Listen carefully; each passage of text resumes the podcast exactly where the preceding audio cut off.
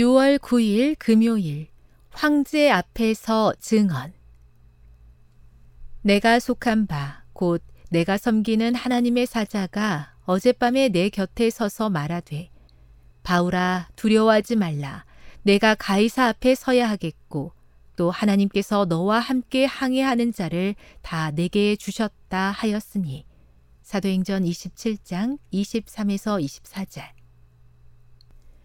역사는 강력한 확신과 불굴의 용기를 지는 이들이 이루어냈다. 바울도 그 중 하나이다. 바울은 내가 복음을 부끄러워하지 아니하노니 라고 말했다.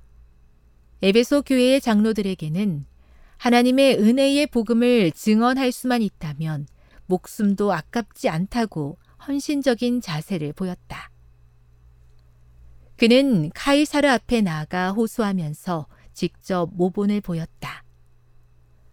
바울이 호소했던 로마 황제 카이사르는 막강하고 잔혹한 네로 황제였다.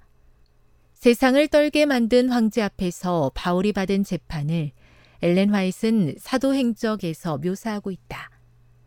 그 위태로운 시간을 바울은 홀로 버텨야 했다.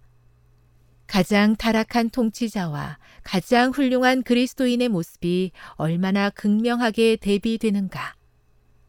바울은 복음의 진리와 거룩한 심판을 설득력 있게 제시했고, 내로주차 그 순간에는 복음 기별의 감명을 받았다. 그러나 몇 년 지나지 않아 둘의 운명이 결정됐다. 서기 67년에 네로는 바울에게 참수형을 선고했다. 바울은 죽은 자 가운데 살아나 의의 면류관을 받으리라 믿으며 죽음을 맞이했다. 반면에 지배층과 군대에게 불신을 산 네로는 서기 68년 6월 9일 스스로 목숨을 끊었다. 바울과 달리 네로는 악한 무리와 함께 최후를 맞이할 것이다. 이 위기의 때에 교회는 바울처럼 스스로를 유용하게 단련하고 하나님과 밀접한 관계를 맺고 진심과 열정을 지닌 일꾼들이 필요하다.